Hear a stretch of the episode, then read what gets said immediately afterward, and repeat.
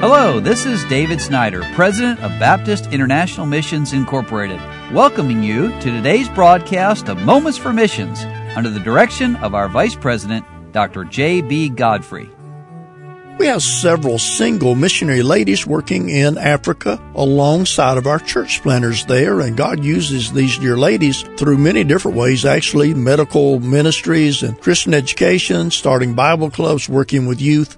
And I have a story today from Lisa Lewis. And Lisa has been working for several years in the country of Togo in West Africa. And she tells us about some clinic land that they're working on there.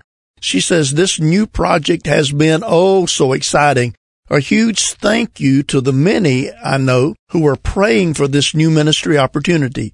The Lord has been working and guiding us every step of the way. The pastor up north in Dapaong as well as the six churches in our group, have all been working behind the scenes, scoping out the territories for the perfect clinic location. With lots of eyes and prayers on this project, the Lord has been making His will clear. He's closed some land opportunities. However, I believe right now He's opening the door to purchase a specific piece of land. All of us have been praying for God to show us the perfect place for this next ministry. The villagers of Dapaong and I couldn't be more excited. We're in the middle steps now for a purchase and the price is being discussed. The chief will be consulted. A surveyor as well as other individuals will play a part in the technical aspects before the sale is finalized. It's so neat to see everyone playing a part in this new ministry adventure. Land purchase is probably the most important and difficult piece here.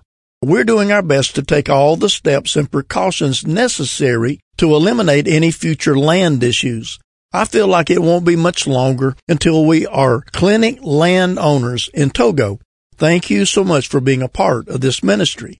And then, of course, the next part of the story not only happens to single ladies, but it happens to all the missionaries. But Lisa says, roads here are incredibly hard on vehicles. Some highway areas are so full of potholes that they just can't all be dodged. On one of the trips up north to look at the clinic land, my front driver's side ball joint snapped. I knew immediately that something bad had broke and pulled off as best I could to the side of the road. Mechanics can be hard to find during a trip here and scarce in certain areas. The first thing, as I got out of the vehicle, a young guy asked if I needed a mechanic. I gave a certain response of yes. Then he explained that just a few meters behind us was the mechanic and his shop. It was a tricky ball joint break and no auto parts stores are around. So a picture was sent to a larger town and three parts arrived about three hours later. All of the parts ended up being too small. There isn't a part number system or car part catalog here. Meanwhile, while waiting many hours in the heat, a neighbor brought us some filtered water. He wouldn't even let me pay him for it.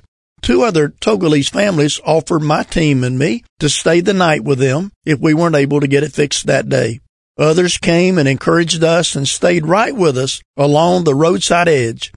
I was just so touched. These Togolese people took such good care of us.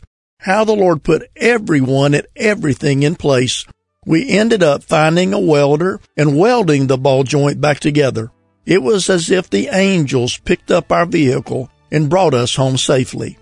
Well, the vehicle was fixed with the appropriate ball joint sizes when I got back to our bigger town.